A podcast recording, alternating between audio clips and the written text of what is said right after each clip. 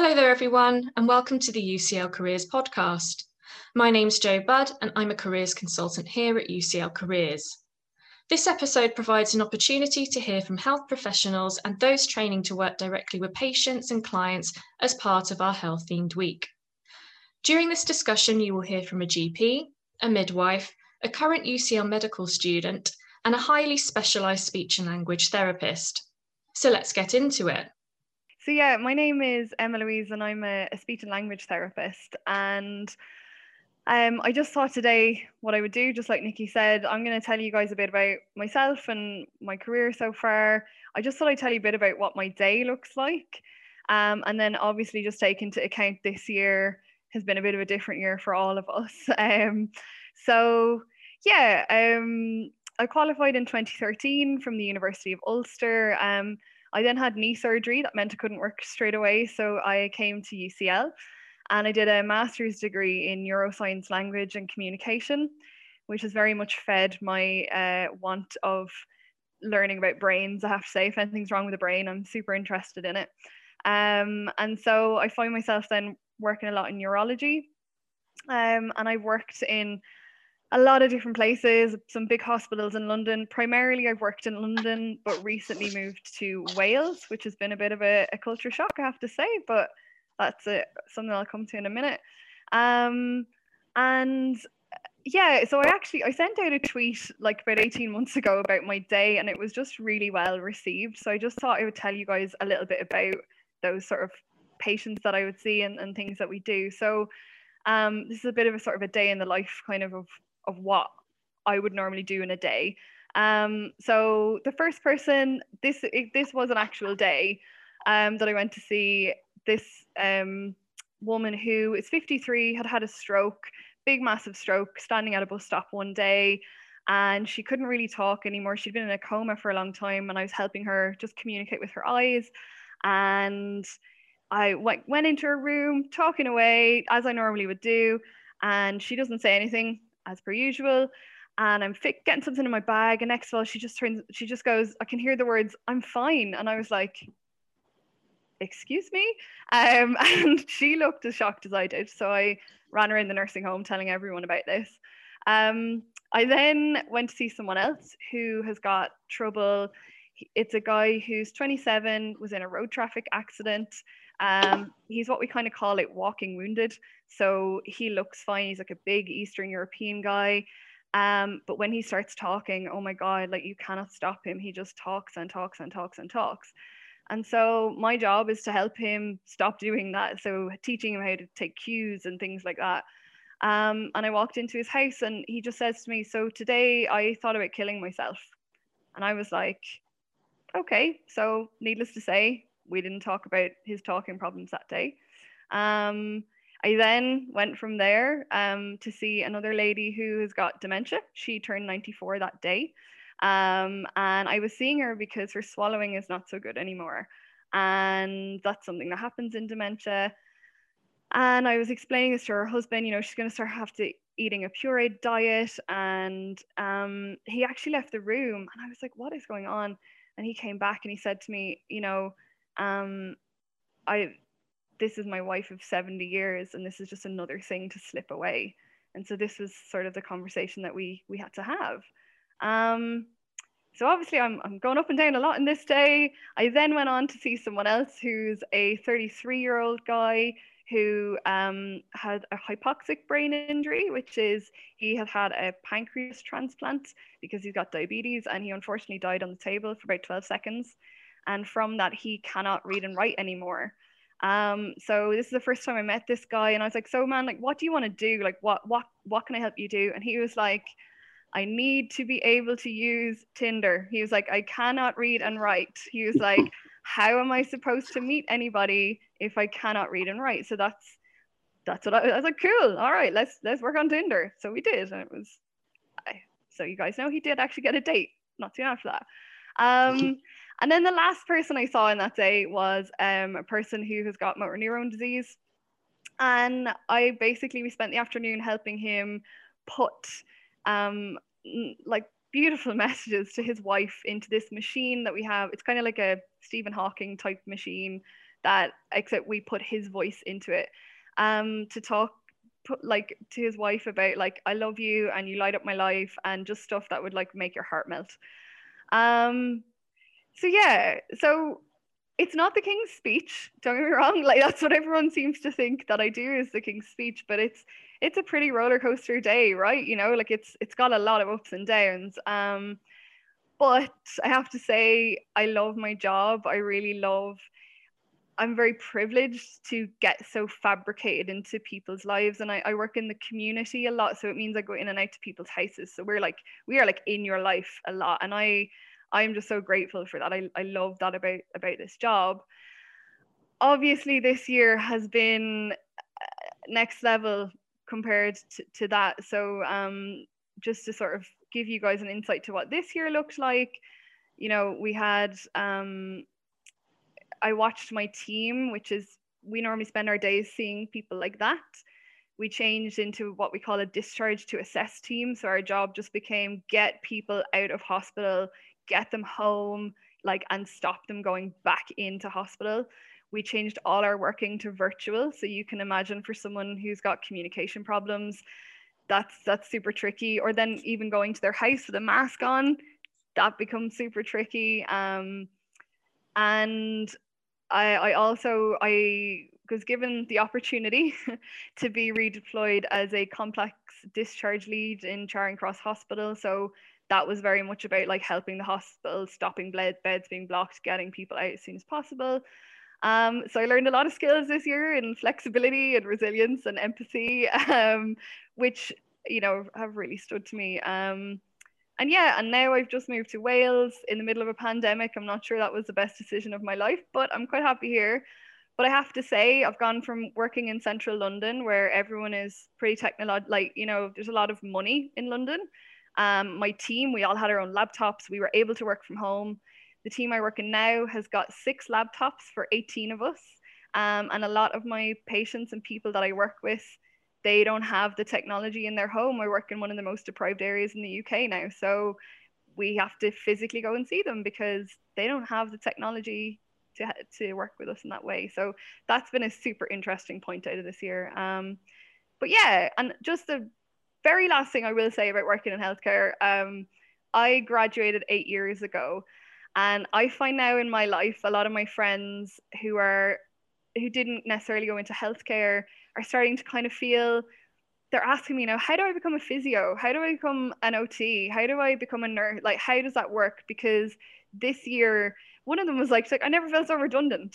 Whereas I tell you not, and everyone else on this panel will say they were very busy this year. um, so it's super rewarding. And I personally am super excited about where the rest of my career is going to take me. And I'm really looking forward to hearing what these guys have been up to as well. Um, but yeah, speech therapy is cool. Be a speech therapist. yeah. Thank you, Emma. That was fantastic. Really, really enjoyed hearing from you. That's that right. was really, really interesting. So thank you ever so much.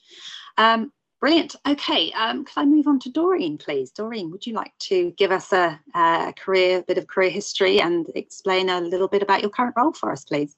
Sure. Um, good evening, guys. My name is Doreen. Um, I am a midwife um, at a London based hospital.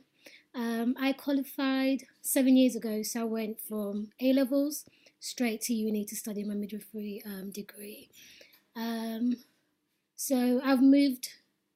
I've worked in three hospitals so far. Um, I started off in Kingston um, Hospital, where I was there for about four years, and I think from there I was just finding my feet as a newly qualified. Then I went on to do some um, caseloading for vulnerable moms. So I was working mostly with teenagers um, who may have mental health issues, who are in domestic violence. So I was caseloading them from the beginning, so to the end of their pregnancies and afterwards. So I decided to take that a bit further into another hospital in a more senior role. Um, worked there for a while, then I left and now work in a really big hospital in southwest London. I'm currently the postnatal and antenatal ward manager. Um, so my day really is I'm clinical um, twice a week, and I also work in terms of managing the team, um, managing staff, um, sickness, um, I'm a counselor at times.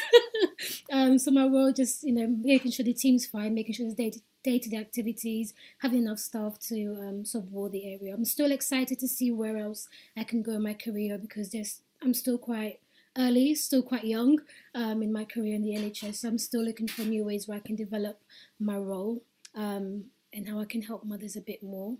Um, so my day at the moment is not as exciting as Emma's because I, I, did community work for about two years when I was caseloading.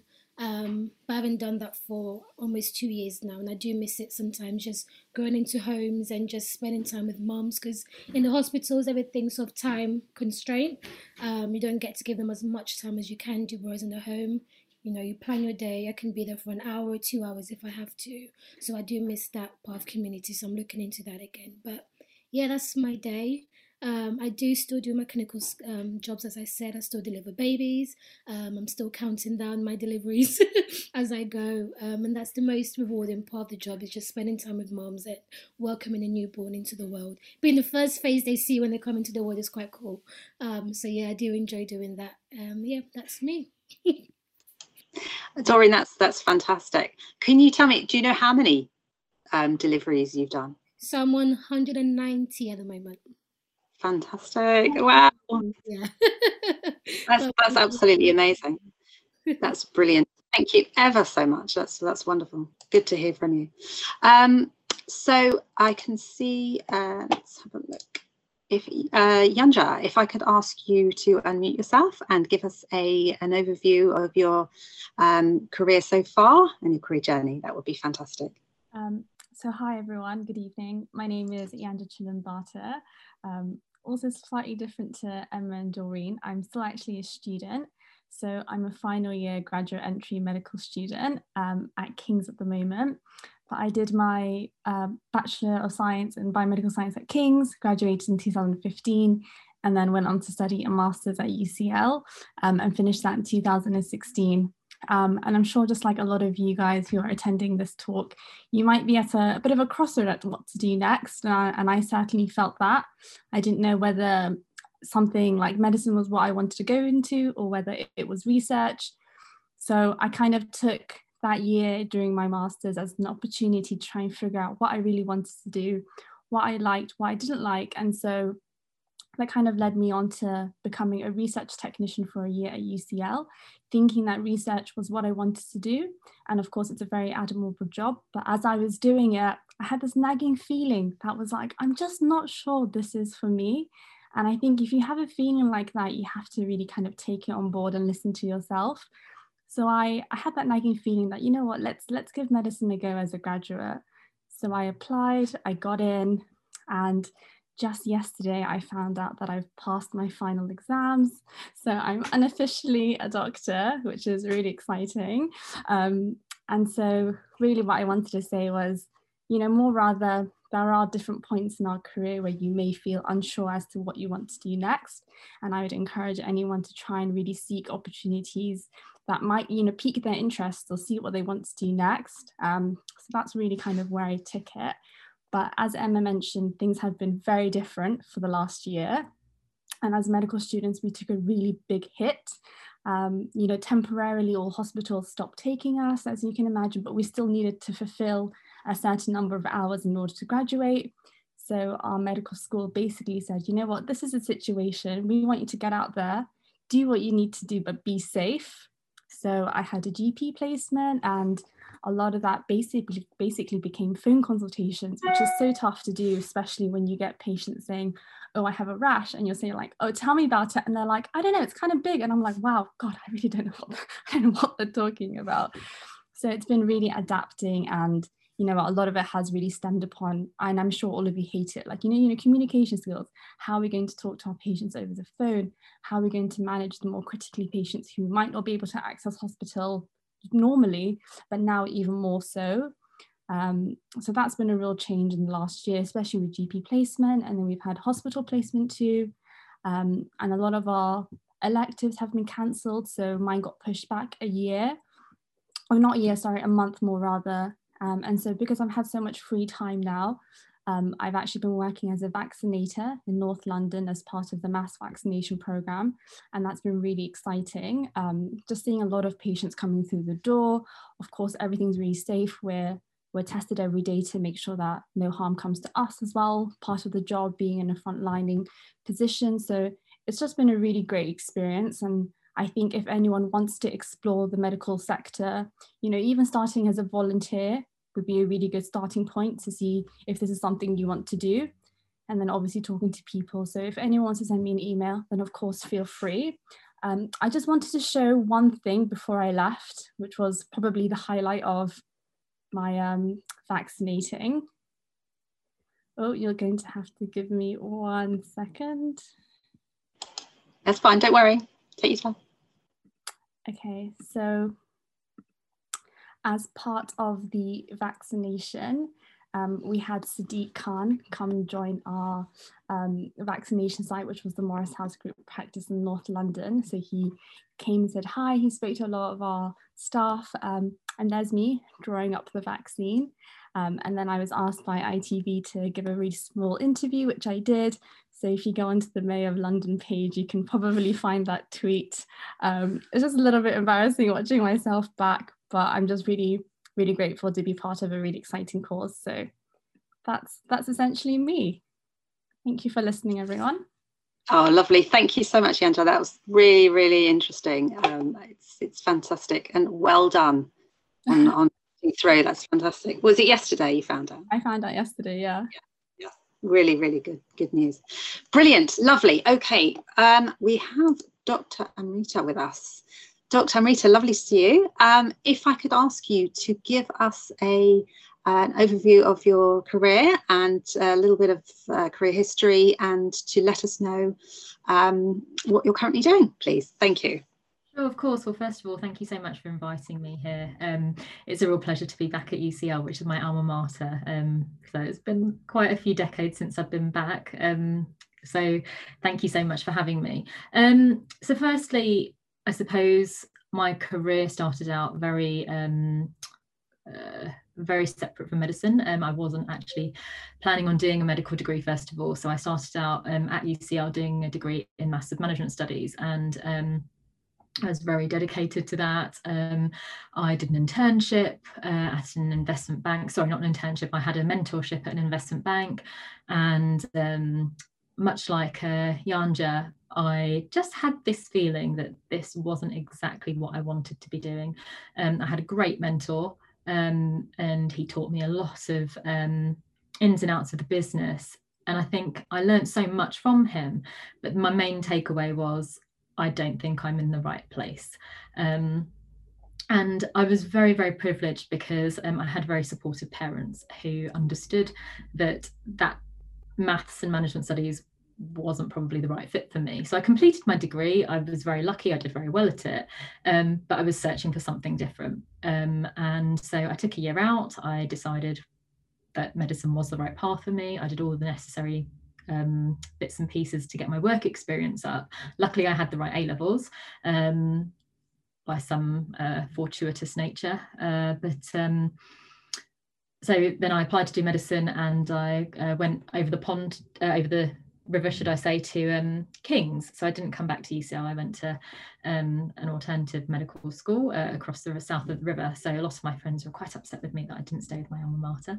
Um, but I thought it was important to get a varied um, education. Um, so I completed my degree. I, I, was different to Yanja though. I didn't do the graduate entry. I did a five-year entry, uh, and the reason I did that was because my view at that point was that um, I didn't feel the rush. Um, I felt that actually by the time I finish my studies, I would be kind of in my late 20s, and that was enough time for me to be able to have a good um, period of time to be able to enjoy the holidays, to be able to really enjoy the elective and not really cram in the studies. Um, so that was my perspective. Uh, fast forward, did F1, F2, and during my um, GP training, I took maternity leaves and um, the reason I'm bringing that in is because I think there's this perception in medicine that actually, if you take a step off the journey, um, you're going to get left behind. And I'm here to say that you don't. Um, the perception is there, the stigma is there, but um, if you if, if you want to do something i'm, I'm a strong um, advocate for you need to take the journey that's right for you and you need to do what's right for you in your life and not be concerned about um, what other people might say about that um, as long as it's the right path for you. Um, and so i took uh, two maternity leaves during my GP training. So what should have been a three-year training scheme took six and a half years. Um, and the benefit for me was that I was able to um, really consider where I wanted to go in my life and what I wanted to do with my career. Um, and I think general practice is a wonderful profession. And I'm really proud to be a general practitioner um, but it also allowed me to explore other options as well. So I was able to um, complete a certification and a diploma in occupational medicine, which I think is really, really key to being um, a general practitioner, but it's also given me other skills as well in being able to conduct occupational medicine clinics. Um, I've done a certification in acupuncture as well. So for me, holistic medicine is really important. It might not be important to everybody. Um, and the beautiful thing about medicine is that um, there are so many different specialties. Um, there are so many aspects of medicine that might interest you. So there's OBS and gynae in which you might work with other allied healthcare professionals. There's um, ENT, where you might work with um, speech and language therapists. Um, and it's part of being this whole spectrum of allied healthcare professionals, which is really, really interesting. So for me, um, I wanted to go down the kind of um, holistic care route, should we say, um, and really looking at people in the context of their lives as opposed to specializing in one specific area. Um, so that led me to the different things that I did. Um, and now the journey that I've been on has kind of positioned me as a, a well-being specialist, should we say. Um, so I'm currently doing a master's in applied positive psychology and coaching psychology. I'm a wellbeing and mental fitness coach. Um, I am a GP, I'm a clinical GP, um, but over the last year, I've done a lot of work with doctors uh, before that as well. But over the last year specifically, I've been working a lot with doctors and allied healthcare professionals to support their wellbeing during the pandemic. Um, so I would say that's kind of my journey, a very um, prolonged and procrastinated way of explaining my journey. But essentially, my message is, is your journey is your journey. Um, you don't have to necessarily follow the route that medicine has carved out for you because training schemes are quite regimented. That might be the course that you want to take, and that's brilliant. But if you want to veer off that, or if you want to carve your own path, there's as much virtue and there's there's as much value in that um, if that's something that you want to do just because it's the path less trodden it doesn't make it less valuable or less beautiful. And um, so essentially that's all all i wanted to impart today essentially that um, everyone's journey is as important as, as the other. Fantastic. Thank you ever so much dr amrita. It's really really interesting to hear your points and and the, the career journey um, and just sort of understanding as you say that everybody's career journey might be different and it's all it's all it, you know everybody's is different but that's fine being different. Absolutely. Wonderful. Okay so we'll just start with a few questions from myself and then um, we'll go on to do some questions from students in, in a while. Um, i just wanted to touch on um, emma i know you mentioned um, uh, you mentioned that the pandemic, obviously, um, and Dr. Amrita mentioned it too.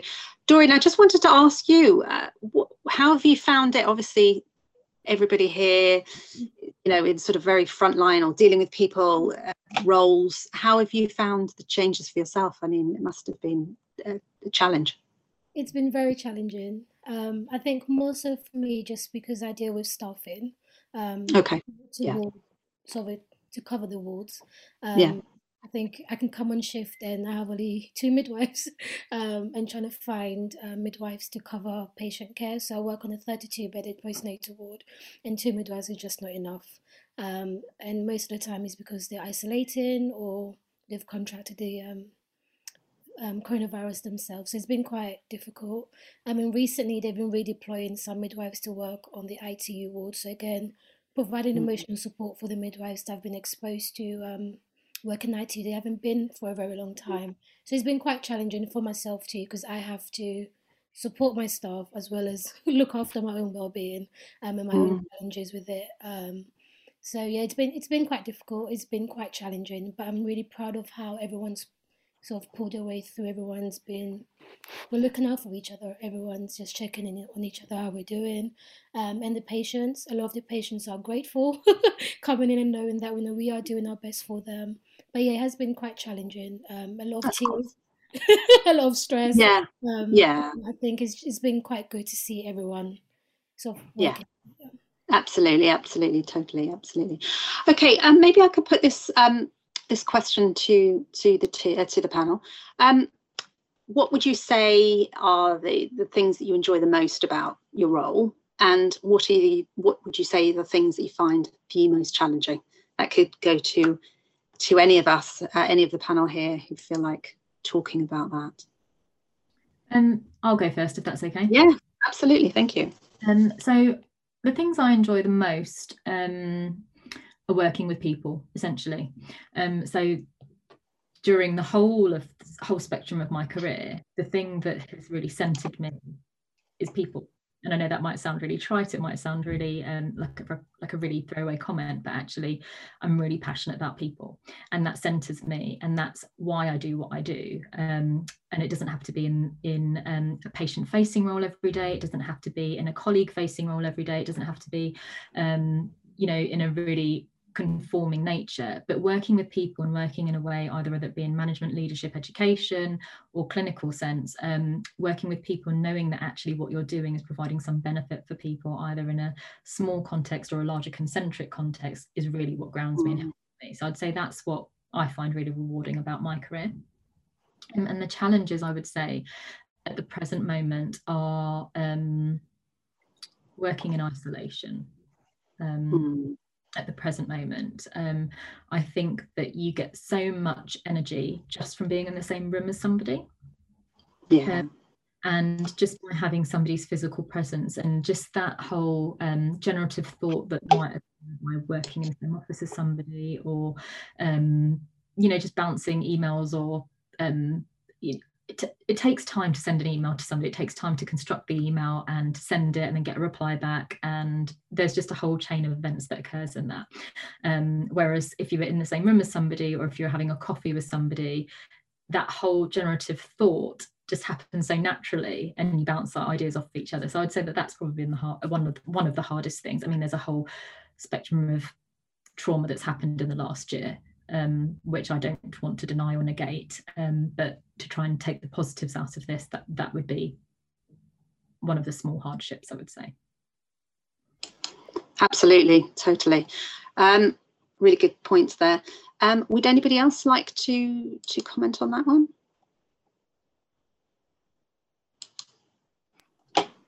I think just I have to say one of the things that I just love about my job, probably touching on what Amrita said as well, is just being part of a team, like being being around people, being around pay, like the people that we work with.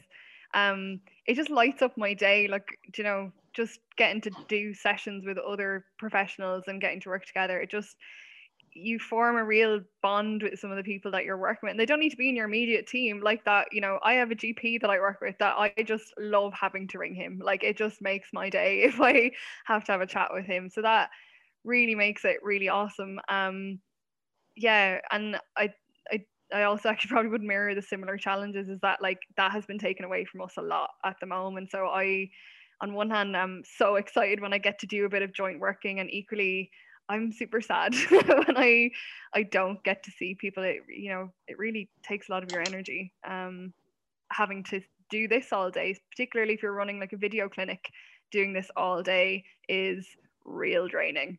Um, mm. yeah. So yeah. So how do you how do you manage that, Emma? How do you? Well, I've been doing a lot of vocal hygiene lessons with my entire team, like teaching everyone how to look after your voice properly. Um, but it's just doing like taking 15 minutes to go and do yoga. Like literally, I'll just like I've got really good dictating my notes now into my phone and I just walk away then and I'll just do yoga for 15 minutes. I constantly have water beside me so that my throat doesn't give out. Um, and sometimes I'll just schedule a call. I could send the email, but you know what? I'm just going to call just so I can have a chat with someone, just kind of mm-hmm. feeling a bit more human and normal and connected. Um, yeah, they're yeah. probably the main. Absolutely. Dr. Amrita, how, how do you manage that as well? Sorry, I should have put that to you before. How do you feel?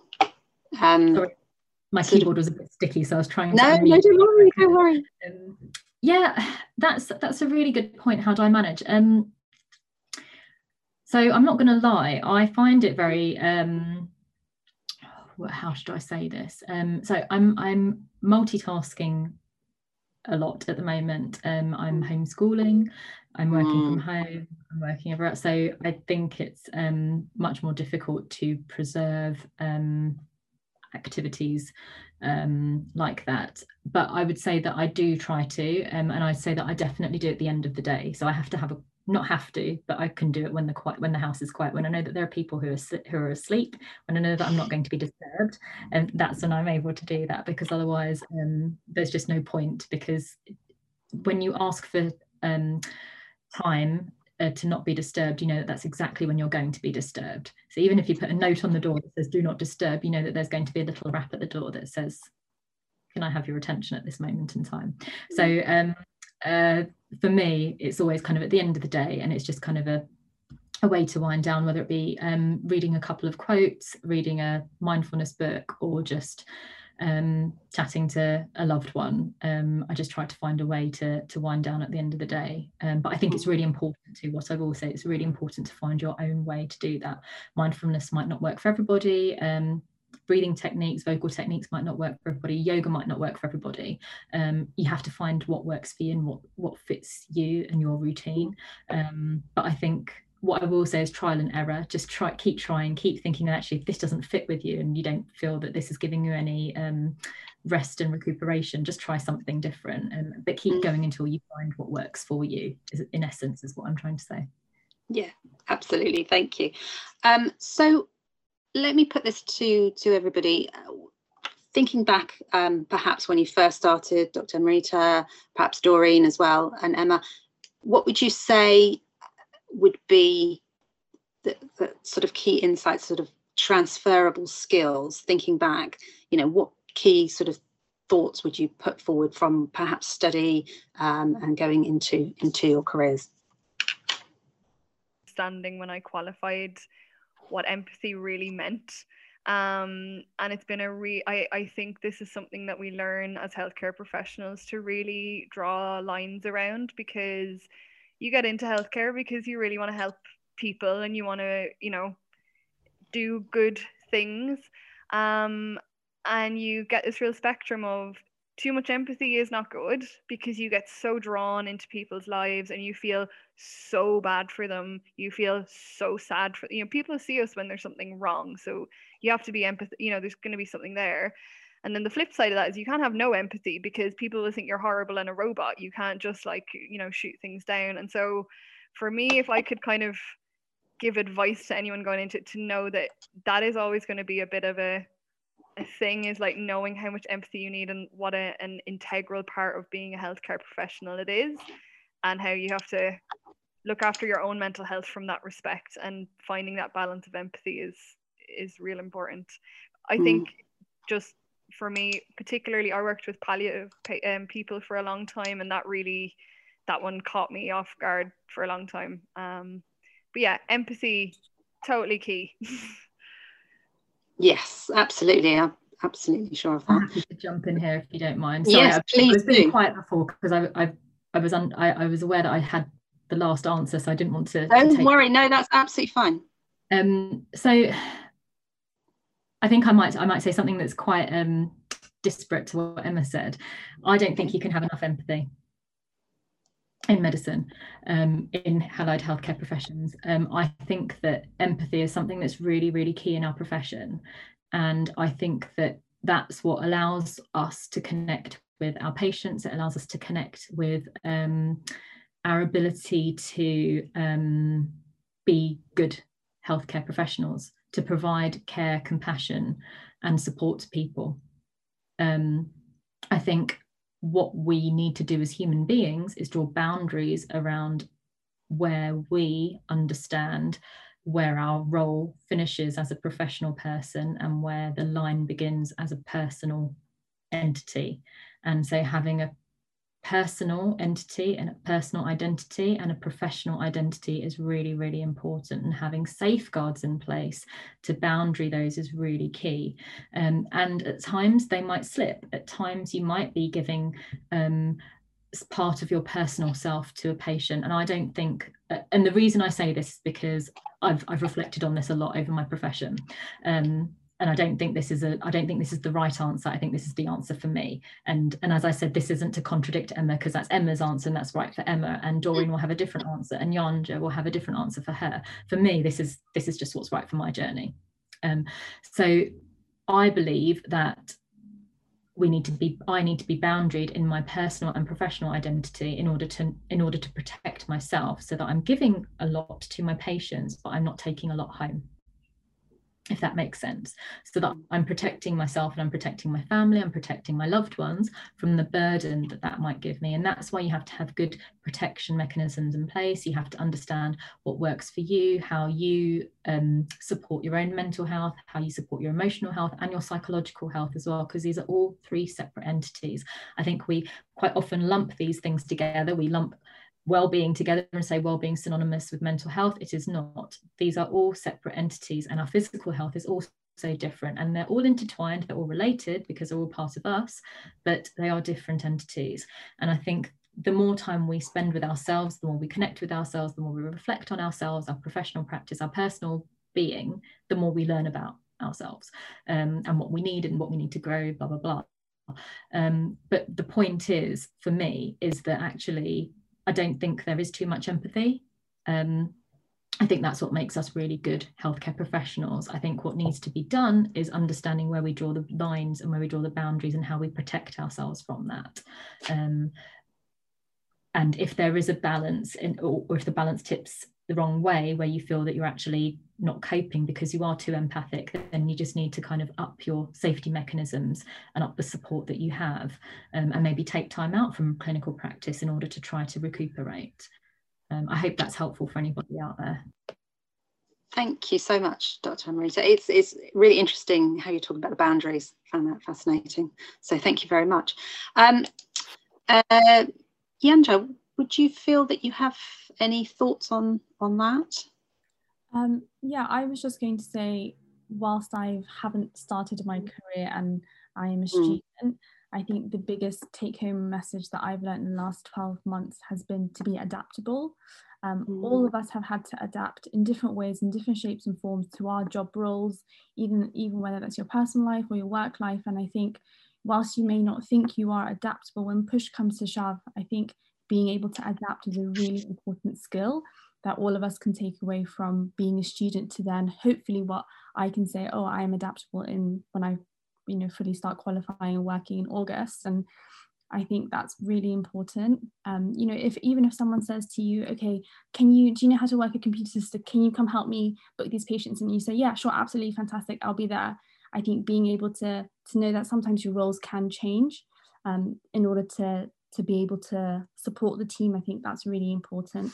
So if you can put yourself in a position where that's possible, I think that's really good. Yeah. And I would just like to add being mm. uh, communication and being honest. Um, I think we often forget how important communication is. Um, sometimes just a simple um, going back to a patient, explaining something to them in a way where they can understand, or if you're completely busy, just saying, "Look, I know you're waiting. I'm really sorry. This is what I'm doing, and this is what we're trying to get things in place, but oftentimes we forget to communicate back to patients and just say, you know, we're here. Um, I hear you. I'm doing something. It's taken a while, but you know, you're still on my mind. And just being honest with patients too. I've learned that in my role as a manager that you have to be honest, um, and patients do um, appreciate the honesty, even if it's not what they want to hear. They do appreciate us being honest with them. Um, and just the last point with what um, Dr. Amara, is it Amar- Amrita? Amrita. Sorry um, said about um, empathy, and I think I learned that the hard way um, when I was nearly quali- newly qualified as a midwife, and a mum experienced a loss. Um, and I remember someone saying to me, "You're not allowed to cry," and I said, "Why can't I cry? Because this is quite emotional." And I remember just sharing a tear, and the mum said, "I'm I'm so glad you know you felt."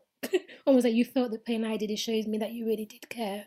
So I think it's just knowing the boundaries, but it's okay to cry sometimes. Things happen. Um, so yeah, you can't ever show too much empathy. It's just knowing when to draw the line. Wow, Doreen, that's that's that's that's amazing. Um, that's that must have been such a uh, I, I, don't even know how to ex explain that actually. I, words are not coming out of my mouth, but I'd say that that must have been quite an experience for you. So thank you so much for sharing something so private. Um, okay, um, you touched on it a moment ago, actually, Doreen, uh, sort of communicating um, with patients. How do you um, do you do you have to manage patient expectations? Do you find that something? Do they expect a lot, and then you sort of touched on it a little bit, but would you say that you have to do that on a, a regular basis, reflecting back on your career? Yeah, in the last, um, so much more in the last um, year and a bit um, in my current role. So part of my role um, deals with patient complaints um, on the ward a lot, especially on the postnatal ward, because moms, most of them, they have a really nice one-to-one experience on the labour ward. And then they come up to the postnatal ward where they might have to share a bed. Um, I'm in a room with other women, or they're expected to be out of the hospital at a certain time, or baby's not feeding as they expected babies to, or you know the baby has not read or put in the time they wanted to. So yeah, I've had to manage patient expectations a lot, and I did struggle with it to begin with because I kind of had my midwife hat on rather than also thinking about the patients um, and what, what did we fail in terms of communicating with them that you know as you're coming to the postnatal would it be completely different to the antenatal period or the labor ward, um, one midwife will be sharing with eight other people. so really giving yeah. them that communicating that yeah your midwife is shared among different people you won't get that one to one care as you wanted to um, and also just being um, as empathetic I ca- as I can with their expectations as well as supporting my colleagues knowing what's happening what's happening on the ward so yeah there's a lot of patient expectations um, yeah but yeah and perhaps it's changed a little bit over this year. I don't know. Has it?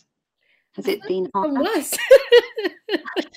I think it's a lot worse because patients don't want to stay in hospital anymore. So the expectation is there's a pandemic, I need to go home. Whereas in yes, there's a pandemic, but you're not well or your baby hmm. is not fit to go home. So I think there is a we've had a lot more complaints during the pandemic than before. Mm. And I think again is all down with communications and meeting patient expectations and just helping them understand that if this was any other time, yes, we'll be happy to send you home because the community midwife can see you at home. But now they're stretched thin. The communi- you know, the visits are not as frequent. They're more virtual. Mm. You being here means you get the more support than you being at home. So yeah, it's a lot more expectation. Yeah, absolutely. I can understand that definitely. Emma, any any thoughts on the managing patient expectations? Yeah, it's it's been really interesting. Um, like I, I currently work in a, a stroke team, so a stroke and a acquired brain injury team, and with stroke, um, people who've had strokes, uh, there's very much this expectation that they will often get better much more quickly in the first sort of 12 weeks of their care of their recovery. And so people want you like in their house all the time every day you know. And with the pandemic primarily uh, that has been tricky because obviously you're trying to sort this out online. They're not set up for that. They don't their friends and neighbors can't come around to help with that either um, and also things like if you're somebody who needs like a physio and an ot and a psychologist and a speech therapist and a gp all to be seeing you in a week much and all as you might want to see all those people every day you physically won't be you're too tired you're just not able to deal with that amount of people. And it's really fascinating to watch people who come out and they're like i'm so ready for this i'm going to do my rehab every day and after about a week and a half and they're like yeah no if you don't come tomorrow like that's fine. Um, so it's been a really it's it's interest just i think in this space that i work in at the moment the patient expectations and family expectations that's a bigger part of it for me as well is you know family want certain things from you and and sometimes you just have to be really realistic with them. Um, but i have to say it has been a little chip i've been able to use in terms of encouraging more virtual working. If i say to people if you can get online i can see you more often because i don't have to travel to your house and they're like oh i'll just see if my son can put me on his you know phone and a jig and i'm like yeah great. Um, so yeah, um, there are expectations, but I think you just have to be exactly what Doreen said. You have to be honest with people and say, look, in the light of the current situation we're in, these are the tools that I have to work with, and I'm so happy to share them with you. But this is all I have, um, mm. and just kind of going with that because exactly, it's you know, we know the hospitals are under pressure, we're under pressure, the patients are under pressure, everyone is under pressure. So you do get this very amplified level of expectation. But also then people are like, you guys are working so hard and you just take time and we wish we could give you a cup of tea and we can't. We're really sorry. Um, so people have been really amazing as well this year. I have to say, I've felt really touched, and just the odd person being like, "Thank you so much." It's just like you leave and you're like, "Oh my god, this is the best day ever." um, so yeah, yeah, and like, and that goes back to um, comments about uh, just wanting to work with people. I think Dr. Amrita said that, you know, just really enjoying working with people. Um, Yandra, I, I, wanted to ask you, have there been any expectations um, as you've been doing the, the, the vaccination? Has anybody expected something or is everybody been sort of following it as, as they should generally? You get a whole bunch of different type of people you know, on one spectrum, there are patients who are so thankful to, re- to be receiving the vaccine, and on the other hand you get people saying oh i think this is a this is a conspiracy theory. And in my head i'm thinking well, well why you sell my chair then? You know i think it really does swing both ways. And ultimately because we've got two approved vaccines in the uk sometimes you'll have a patient walking in and they'll say absolutely today i'm receiving the astrazeneca. And you're like well actually unfortunately you don't get a choice. And then you're in this kind of like moral dilemma between okay you're 80 years old.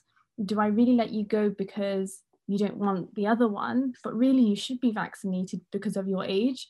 So I think it's brought about a whole different kind of kettle of fish of how we manage these patients who a want one thing, um, b they're not gonna you know basically get what they want, but really we know they should be vaccinated.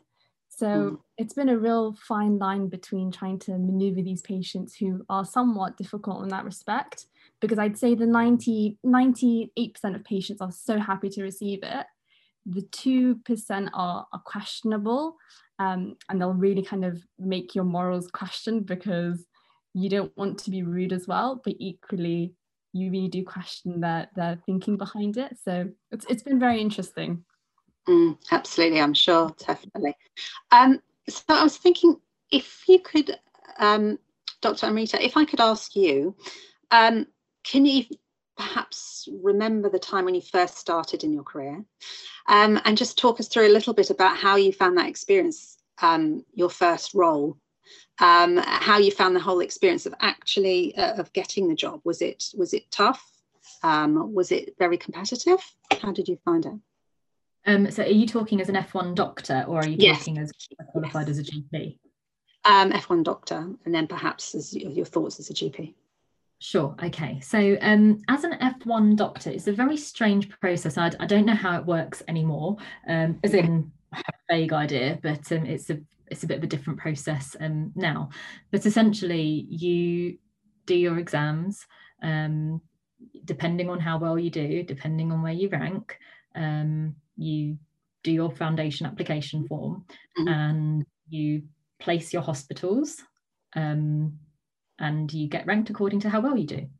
And that's literally it. There's no interview, there's no, um, you know, what are your strengths, what your weaknesses, does this hospital fit you and your desires for your future career? Um, would you be a good fit for you know just there there's nothing like that at all it's mapping there you literally. go yeah but basically. Um, and so you could have had a really bad couple of days when you're sitting your final exams. Um, you could have had a terrible event. You could have had a bereavement. You could have had you know really sad news and not unfortunately fulfill your potential um, your academic potential i mean because there are lots of different potentials um, your academic potential in your exams. And unfortunately therefore that maps out where you're going to go for your foundation years and so it's a really tricky process. Um, i was lucky. I was very lucky. I got i got my first choice job my first choice hospital. Um, a lot of my friends didn't and that was heartbreaking for me to see I, you know I, I'm I'm a very empathic person. So for me I feel other people's difficulties. So for me that was heartbreaking to see my friends, my colleagues, those who I've seen struggle, you know, going through medical school. It's a difficult, um, it's, it's a difficult five years, like like any um, vocational training is, uh, or professional training, should I say, is. It, you know, it's, it's a hard slog, and seeing people who you have developed a professional relationship with over five years not get um, what they deserve um, isn't very fair. Mm. So yes, it, it isn't very easy. So that would be foundation. I, Yanya would be able to, Yanja, sorry, would be able to tell us um, whether it's changed much. I don't think it has changed much, um, but um, I think that that's the process that we're in at the moment. I think there's there's a lot of talk about change and a lot of talk about differential attainment in medicine and how we can minimise um, the dif- the differences between cohorts and how we can widen participation um, as these conversations need to be at the forefront of our minds, at the forefront of every agenda. We need to be breaking down these barriers, increasing um, participation from all co- cohorts, from all, all, communities, and from all educational backgrounds. Um, I'm a strong advocate for that, um, but it's just it takes it, it takes decades to turn an oil tanker. Yeah, uh, of course, fair enough. Um, so that was your experiences there, and so as a GP, so as a GP, things are very different. It depends on where you want to go, what you want to do, whether you want to be a portfolio GP like I am, or if you want to go straight into partnership. Um, so for me, I have really very much taken the road untraveled. Um, I don't really know many people who've done what I've. I don't know anyone who's done exactly what I've done, um, and I don't know anyone who um, has kind of done things in a bit of an odd mismatch way. Um, and every time people ask me, what's your plan? I say, I don't have one. And it's a genu- I genuinely mean that I don't have a plan. And I don't mean that in a way that I am not ambitious or I'm not, um, and I'm, I'm not particularly ambitious. I don't mean ambitious in terms of, you know, evidently I don't have a plan so one might think that that means I'm not ambitious. Um, but I, I, genuinely do things because I love to do them. And I know that sounds really funny. It's like you can't go through your life just doing things because you love to do them but I really do. And, and I think that if you build your career around the things that you love to do then work isn't work it's play. Um, and I really think that that that would again be my message to students. Nobody really told me this at the beginning. Um, and I suppose you know I'm sitting here with a smile on my face because I learned the hard way.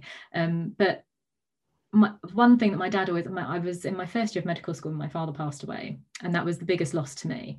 Um, but the lessons that you know he taught me and the conversations that we had i think about every day and he was such a positive influence in my life that really i just think life is so short you really have to make of it what what you can um, so why should i spend time doing something that doesn't bring me joy and happiness um, when we don't you know when when I was 23 and my father passed away. So that, that's how I see things.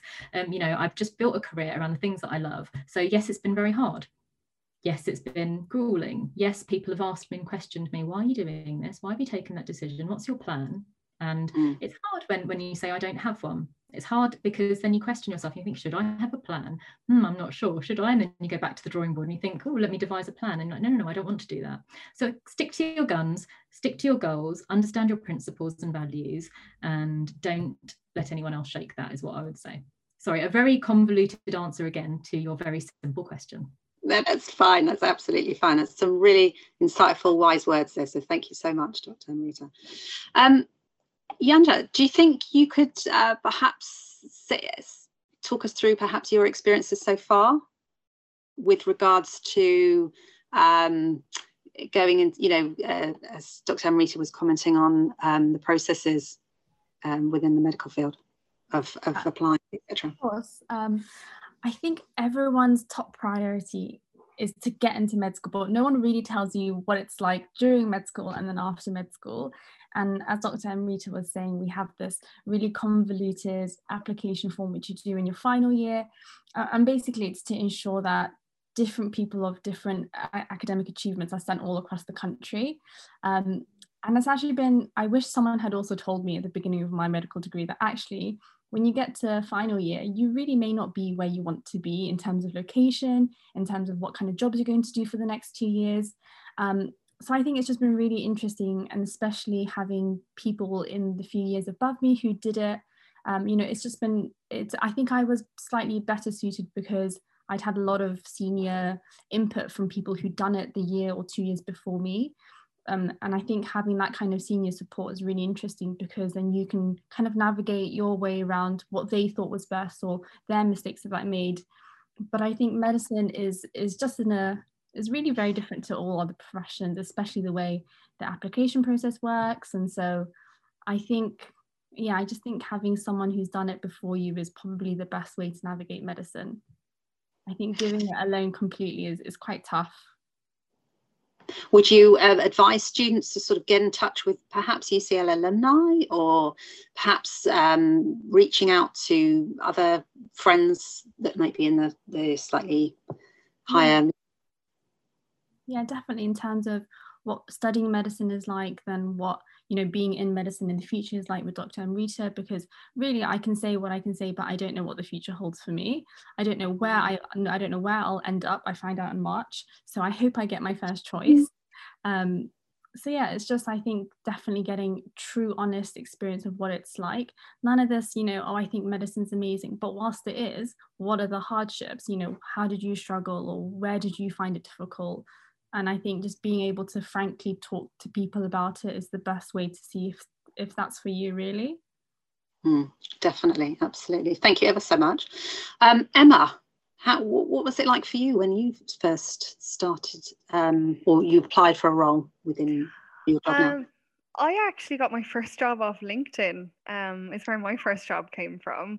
Um, because like that I had I'd had this knee surgery so I couldn't work for my first bit so I spent a lot of time putting together my like LinkedIn profile and like doing all this other stuff and and the way you get a job as a allied health professional typically is that it is interviews um and they do banding so you have band 5 job is what you get when you graduate um and there's an NHS jobs portal and that's typically where you get a job but this woman in a, a private who had set up her own private speech therapy company was like, I really like the look of your CV. I am looking to recruit a new band five. Like, would you be interested? I was like, yes. um, and so I interviewed for that. She put me through my paces. I will say private practice was, I think I, I, um, what's the word? Like I deep ended it, but I, I swam. I did did quite well for it, but it was a really tough job for a couple of years. But I I wasn't unsupported, but it was a, a tricky post. Um, so yeah, so my first job came from LinkedIn, and I, yeah, it was it was great. um, but after that, I had worked, and I kind of thought I'd done community and outpatients and things, and I really wanted to get to grips with a hospital. So then, I then applied to um, uh, the Royal London um, and got a, a band six role there. Um, and then I suppose just to say as well, in allied health professionals, particularly physio and OT, sometimes in dietetics, um, we they do rotations. So you will rotate through lots of different specialities. Um, speech therapy, we are really bad at doing that.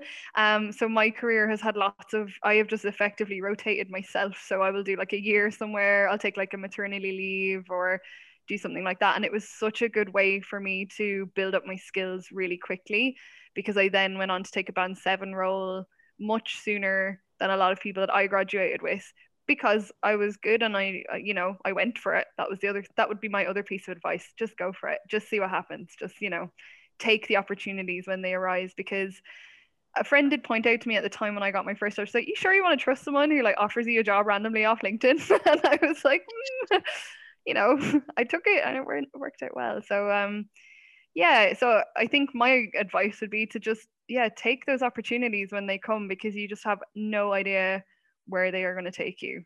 Um, yeah. And uh, was it a, a difficult interview? Do you remember, or was it? Yeah, it was she uh, most if i was interviewing a band five now we would anticipate takes about 40 minutes. I'm pretty sure i was in that room for an hour and a half. It was um hmm.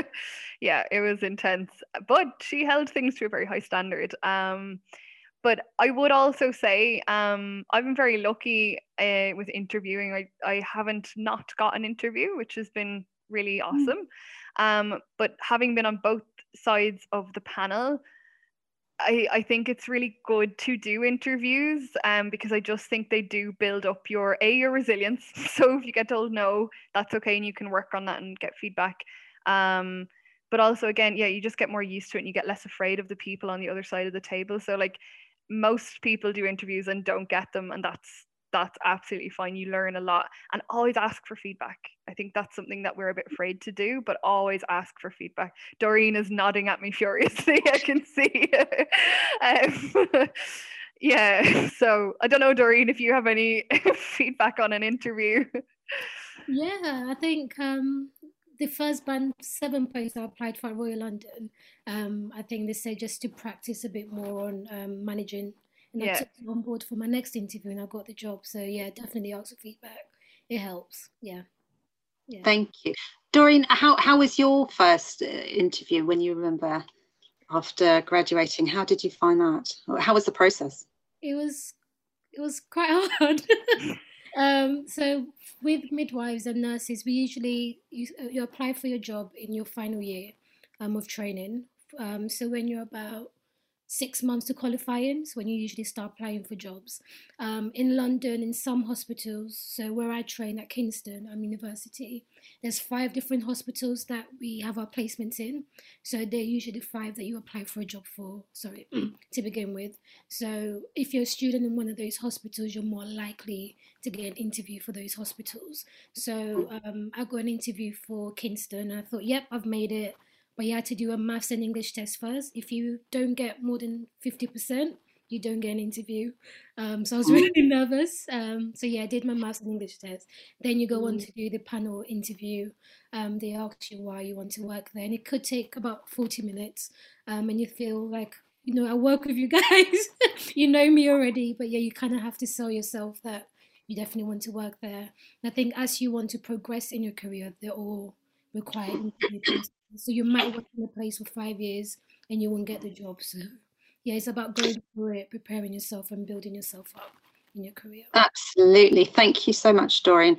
Um, you know, all some really, really great tips here. Um, fascinating. And I don't think anybody likes interviews. I don't think anyone really loves them, but I'd echo what Emma says. And I think it's, it's, it's important to sort of practice them. Um, and if students are concerned or want to you know get some great tips and helps. Obviously please do contact us at ucl careers because we can help you with that absolutely. Um, so just to let you know we'll have uh, one more question and then we'll go to a few um, questions from the students. Um, i know dr amrita has to leave us shortly so if any students have got um, any thoughts for dr amrita please get them ready. Um, so i think we'll just do one more question and then we'll go straight to the students. Financial pressures are always talked about um, with regards to you know, healthcare NHS, for example, would you say that there's a lot of constraint within your roles? Um, Emma, would you say that that's, is that sort of always? You mentioned London's money, perhaps only come out of out of London, not so much. Yeah, it's it's it's a tricky one because um like that having worked in the private sector as well so i think that puts a good comparison so um like when I worked in the private sector, I had a two thousand pound training budget just straight. Like that was just you were just given that. Like that wasn't even questioned. And then should you want any further training on top of that, you could ask for it. We all had our own laptops. We had access to iPads. We had all this sort of stuff. Um, whereas in most of my NHS jobs, um, if I want a study day, I have to really have a chat with my manager about whether or not I am allowed the time off to attend that study day um, and mm. whether or not it integrates into, we have like um, PADRs, so like the personal development programs for the year, I have to really argue that it is going to fit into that in some way. So there's there's a definite um, it is a constraint to some respect. And then also now working in, in Wales and living here, I know even more because I previously used to work for Central London Community Healthcare Trust. That's a big trust and they get a lot of funding um, because you've got like Kensington and Chelsea and Westminster are in that borough, in those in that trust. And so again, we had resources and you know that's the same team that I had to argue for study days with. Um, we had our own laptops, we had our own smartphones, we had all those things. Uh, here, like I said, there are six laptops for 18 of us um, and that just you have to work around it um, and it's yeah it's it's tricky because I think for me I'm coming to that point now where my next upward movement is into either management or towards a more clinical academic career. I'm leaning towards the the latter. Um, but I do I see it more now. I just see how much like if we lose a member of staff, do we take that money to fund that member of staff or do we put it into something else? Um, you know, it's it is there and and the more I'm into sort of service provision and service management, you start to really notice like, oh, actually the pot is only this big. Um, and I, there, you know, we do have a question around: Do we tell people how much their care costs? This is something that comes up sometimes for like missed appointments and things like that. But I, I'm not sure actually how I feel about that. But it's worth recognizing, you know, there is financial stress there. It doesn't affect my day too much because of the job I have, in fairness, but it, it's there, you know. Um, yeah, yeah, yeah, absolutely, absolutely. Okay, so that was that was amazing. Thank you so much for all your wonderful insight there. Um, I've opened up um, for students to be able to ask questions. For Dr. Amrita, can you recommend opportunities, extracurricular activities that can help students find ways to support positive psychology and well-being in or outside the medical community? Oh, that's a really good question. Um, okay, so there are loads of positive psychology resources. The first thing I would say is look up Martin Seligman. So Martin Seligman, that's S-E-L-I-G-M-A-N. So he's essentially the father of positive psychology. Um, and he has done a lot of work over the last three decades around positive psychology, what it is exactly, um, why it's important, and how we can use it to help us grow, essentially, and how, help us be happier, better, brighter human beings. Um, so the first thing I'd do is direct you to him. Um, he has a wealth of resources on his website and also um, just learning about him is really interesting. Um, learning about the theories that he's founded and the research behind those theories is really interesting too. Um, and then a few kind of other key people off there, I would say look at Robert Biswas Diener. So that's B I S W A S and then Diener it's hyphen Diener, D I E N E R, um, or Kristin. So Kristin Neff has done a lot of work around um, not positive psychology, but things like empathy and compassion in clinical work specifically.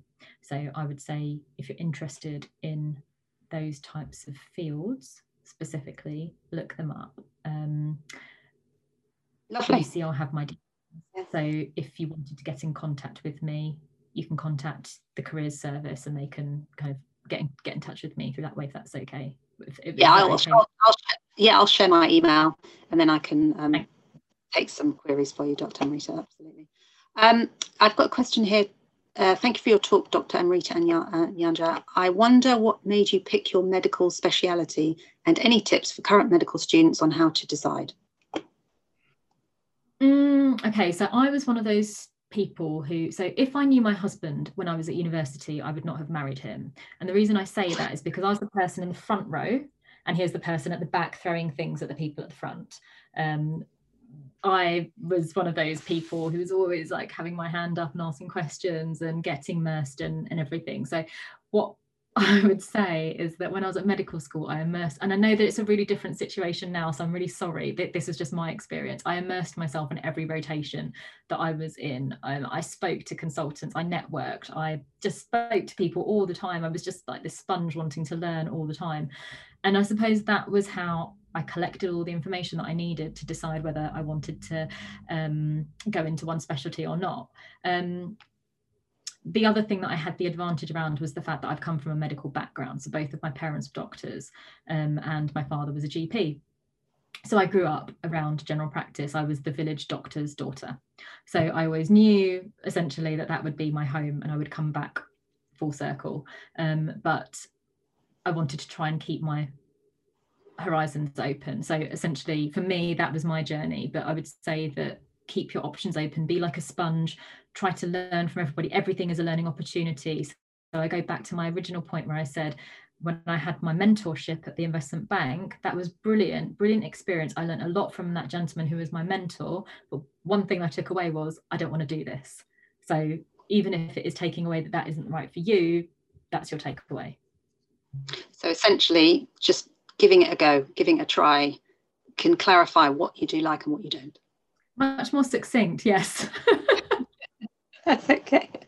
Thank you so much, Dr. Amrita. I really appreciate it. I think you have to, I think you're signing off shortly, aren't you? I, I am. I'm very. I do apologise. I'm sorry that I was late in today, and I'm sorry that um, no, I'm uh, leaving. I suppose this is the nature of the pandemic, and, and, we all have to learn to be flexible with one another. So thank Absolutely. you, UCL. We, we really appreciate it. And obviously, um, any any questions to yourself, um, I'll share my email address with the students so they can I can send it to them. Okay, thank you so much, Dr. Amrita. Okay, so um, with uh, the rest of the questions, I've got a few here, but students should be able to, I know one student said they wanted to try and um, unmute themselves, but they couldn't, but do try now uh, if you like, and hopefully that should be okay for you. Um, but if, whilst we're waiting, I'll just, I've got one here. This may be a tough question, but do you find it hard to balance your work-life balance? Um, I've got here as an I think being empathetic with a strong family connection, it is a concern. I'd struggle to prioritize that connection for myself when connected to people. So I think we'll take the first one first. Do you find it hard to balance your work life? Um, Doreen, do you find it hard? I might take that one to you. I think um, initially I did um, when I first started um, working. Um, I'm quite family orientated, so I'm quite close to you know my family. Um, lived at home for a long time, um, but I do like diaries. I like to schedule in um, my work time and personal time and going out time. I think that's really important to do. So what I do in a week is when I used to do shift work. I work three days a week, and that's my three days dedicated to work.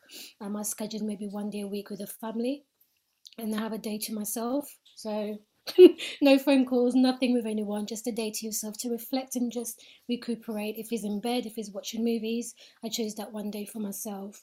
And I try to schedule in times with other friends and um, other family members. Maybe every two weeks we'll go out and do something different. I know it's different with the pandemic, um, but you can try maybe Zoom calls, Zoom quizzes, but do take time every week and just create a timetable for yourself so you know what you're doing each week.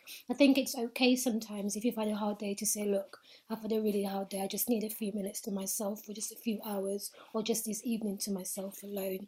Um, I think don't be afraid to speak to your friend about what you're going through um, and just say, it's been a hard day. Just give me a few moments to myself. But yeah, do schedule in fun times. Um, my mum will tell you I know how to treat myself. um, so yeah, just take a day, a week at least just for you, um, just to sort of of recuperate the week that you've had. That's my advice. Fantastic. That's really good. Um, uh, I've got um, a question here from a student. I'm doing a psychology degree and I'm graduating this year. I want to see what the job is like before committing to a master's program. Is it possible to get a speech and language therapy assistant job with my degree? If so, could you give me any tips about what would help me get this job? So I presume we're directing that one to Emma. That was yeah. quite a few questions there. I'm yeah. No, um, you can get it. It is possible to get a speech and language therapy assistant job. Um, it depends. Some places will be like speech therapy only, so they those jobs do exist. You can equally get a like a rehabilitation assistant role. Um, and depending on on what you kind of want to do, they're sort of nice because you get to see like you could be assistant to psychology, to OT, to physio, to speech. And so if you're just looking to get a bit of a taste of sort of allied health professional a rehab assistant job is quite nice. Um, but they do definitely have speech therapy only assistant jobs, and they're really good for college for university applications to becoming a speech therapist. They really, if they see that on there, it's a really big plus um, for that. Um, also anything that is involved with like volunteering with like the Stroke Association, or there's lots of children's charities that um, work with children from um, lots of different backgrounds or who have like autism or delayed um, upbringings and like lots and lots of different things that you can do. So um, equally, I'm super happy to share um, any of my details if anyone wants to just have a chat around what that might look like or any help around sort of applications for jobs or anything. I'm super happy to help with that. Oh, lovely. That's very kind of you. Thank you so much. Um, so I've got a question for Doreen here. Um, Doreen, thank you so much for your really helpful insight into midwifery. I'm just curious to learn a little more about the interview process and type of work experience I can get before I'm applying for the course. I'm currently a psychology undergraduate student, but I'm hoping to take a master's pre-registration course once I graduate. Any tips or, uh, or thoughts of where this, this student could possibly go towards? Um, I would probably say have a look around your local hospitals um, and just um, make contact with their practice education team. Um, they're usually good at maybe organising students to come in for work experience um, or just to a day to shadow um, midwives or doctors on the ward. Um, again, I'm not sure how quickly they respond to the pandemic going on, but yeah, I think it's worth a try. Um, in terms of interviews, um, I think like with Emma, I'm happy for you to get in contact with me so we can go through some interview nice. tips. Um, there's a drug calculation book that I use that I recommend to all students that come in contact with because you have to do a maths and English test um, for every interview, even once you've gone through the course and you're um, applying for a job. So yeah, I'm more than happy to have that with you. Um, depending on where you live, again, I can ask my practice educator team if they have anything going on, so I can also try and support you with that if I can. That's really kind. Thank you so much. And where would you where would you suggest that they look? Because you said contact your local hospitals, but I imagine that um, it's very easy at the moment to walk around with COVID. Um, the best thing would to do is probably maybe just call maybe like the labour team and see if they can get you through to the um, say maternity education team PDM they usually call. I think that's the best way because if you try and go through the main hospital, they might not um, be able to direct you through. If you can't get through to labour then maybe try the switchboard um, for the hospital and ask for a maternity unit, and hopefully someone there can maybe support you with that. Lovely, thank you ever so much, Doreen. Yeah. Um, question for Yanja. Um, I'm planning on taking a year out after my degree, and I'm really considering applying to a graduate medicine degree. And I wanted to know if there were any things I could, sorry, anything I could do to get the feel of the career. Hospital placements are quite hard because the pandemic. Unfortunately, my background is in public health. Any thoughts on that one, Yanja? Um, yeah, they are right. I think placements at the moment are really tough because of the pandemic and they don't want any extra kind of people coming to the hospital than necessary. Mm. So I'd say my biggest advice at the moment is if you can and it's possible for you to join a bank staff so that you can potentially work as a healthcare professional. So that way you are paid for something that's within the hospital setting or even a general practice, but you're still able to really learn from something um, a lot of the times when it comes to applying for medicine and your personal statement and interview, you know, they don't really want to know, say, per se, what you've done and how long you've done it for, but really what you've taken away from it. So, you know, it doesn't really matter that you've worked as an AC, HCA or whether you've volunteered. I think as long as you're able to get something. But for the moment, I do know that the pandemic needs a lot of bank staff. Um, they're called what? They're called turning teams. So you often turn patients around. Um, and I think that could be a really good starting point um, so I know, for example, all the big trusts in London are currently hiring, so such as Guy's and St Thomas's, King's. So I'd say get in contact with them, and then that would be a really good kind of, you know, quite a quite a realistic feel for what the job will entail in the future. So I think that's a good starting point. Fantastic, lovely, thank you. Okay, I'm a postgraduate student at UCL, Children and Adolescents Mental Health, and I'll be graduated in September when do you think it's the right time to start searching for a job, having in mind I do not have any practical experience in the field yet? Uh, but any thoughts on that from any of you? I think I would say like just as soon as really, um, particularly if you are someone that has got um like um anything else sort of going on in your life as like you know there's a pandemic going on at the moment so everything is or, or if you're someone who has got children or if you're you know just if you've got lots of stuff going on i would always sort of ad- advocate for just looking early. And you know people can be really afraid to just call like like what doreen has just said like just calling up the hospital can feel really daunting. But actually that's the kind of time or like that's the way to start making these connections with people like put your name into places and you don't necessarily have to get a, a job right away in it if that's what you're wondering like when is a good time like maybe do like a couple of weeks experience somewhere maybe take on a temporary role like the bank staff as well that yanja is talking about like doing bits and bobs like that. But I would sort of say like whenever you're ready to start applying for jobs, go ahead and apply for jobs. Yeah, absolutely. No, that's that's wise words. Thank you. And obviously, at UCL Careers, we're here to help you. So, if you need some help with the whole process, definitely. Okay, uh, I think we'll wrap up with one more question. Her friend is a midwife, and she's also suffered effects of the lack of staffing. Um, this this student's obviously being empathetic and supportive. Do you think there's anything in particular I can say to support her when she might be feeling burnt out? Oh, Doreen, you're on mute. Sorry. um, I'd probably, I would probably just say, um, just encouraging her that um, she's doing a good job.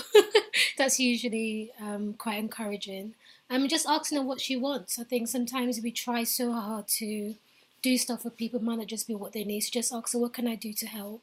Um, sometimes just things to take their minds off, maybe a little game but yeah, just ask her what is it that she really needs from you. Sometimes they don't want to talk about work or just anything else aside of work, but just ask her what is what would be helpful for you right now. Do you want to order some food? Should we watch a movie together? Just ask them what it is that they need, because oftentimes you know you have a bad day, and you just don't want to talk about the bad that you've had. You just want to talk about something else. So yeah, I would probably. Yeah. Lovely. That's really supportive. Thank you. Thank you so much to everybody. Really, really appreciate it. You've been fabulous, fabulous panel. Got some real keen insights, and hopefully, I feel that the students will have had the opportunity to put some questions to you and um, given you some sort of real key thoughts and tips. And you've given up your time today, and time, especially, especially on the front line, is so is you know it, it it's so such a small amount of time that you might have. So, uh, you know, I really, really appreciate it. Everybody's busy, everybody's juggling. So, thank you, thank you so much. I really, really appreciate it. Hopefully, the students have enjoyed it. Hopefully, everyone's had some great insight. And I would just like to say thank you so much. And we'll end this panel now. Thanks, everybody. Thank Take you care. for having me. Thank you. Thank you. Bye. Bye. Bye. Bye. Bye. Thank you all so much for listening to this episode. We hope you enjoyed the discussions around the skills and experiences needed to get into the health sector, the challenges of working on the front line, including the impact of COVID 19, and how the panelists have adapted. Thanks again for listening, and we'll see you at the next UCL Careers podcast.